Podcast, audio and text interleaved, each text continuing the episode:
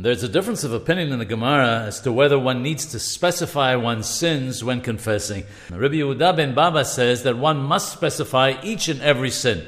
He bases this on the fact that Moshe Rabbeinu Shalom specified the sin when pleading to God on behalf of Bnei Israel concerning the Heta the sin of the golden calf. Rabbi Akiva, on the other hand, is of the opinion that the details of the sin do not have to be mentioned. The Rambam Maimonides rules in accordance with Rabbi Yehuda ben Baba and states that one must specify one's sin. The Shulchan Aruch, on the other hand, rules in accordance with those who are of the opinion of Rabbi Akiva and state that one does not specify the sins when saying confession loudly. When saying it quietly, however, it's appropriate to specify one's sins.